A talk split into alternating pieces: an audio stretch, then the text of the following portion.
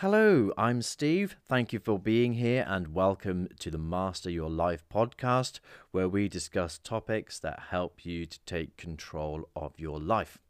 This episode is part of my A to Zen of Life series, where I discuss each letter and point in the Dalai Lama's alphabet of life. And today's episode, we are covering C. Consider things from every angle. We can apply this to all aspects of life. We really can. And it helps us to broaden our minds and open our eyes to a multitude of possibilities for everything. So consider things from every angle. Now, consider things from an alternate angle, I believe, is fundamental in making important business decisions. Okay, understanding relationships, be it romantic, professional relationships, or just friendships, strong friendships. Wonderful discoveries have come about in my own life due to considering things from another angle.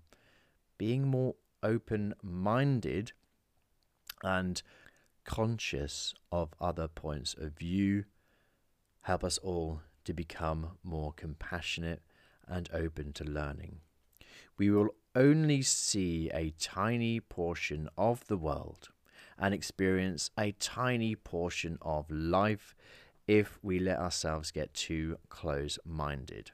Now, I like to use a coffee cup example with this and I'll explain why. So, there's a coffee cup or teacup in on a table surrounded by four, five, six people. Now, we all see this coffee cup from a slightly different angle. Eh, it, there are no trick mirrors or trap doors or anything like that. It's we are all sitting round this coffee cup. We're all seeing it from a different angle. Now, from one point person's point of view, it could be well, it's just a plain cup, no handle, with um, a dark coloured inside.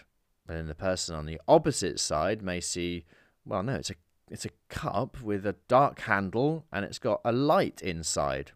It's a very basic example. We're all seeing things from different perspectives and I like to use this as often as I can. It helps me grow and evolve, and I'm evolving and growing all the time. It's a really basic thing that I like to do is there's that coffee cup thing. My wife and I have had some amazing and enlightening conversations. We we have them often. And I don't think half of what we talk about would be possible if we didn't consider things from every angle. So look at this for another example, okay? One is the, the legal system.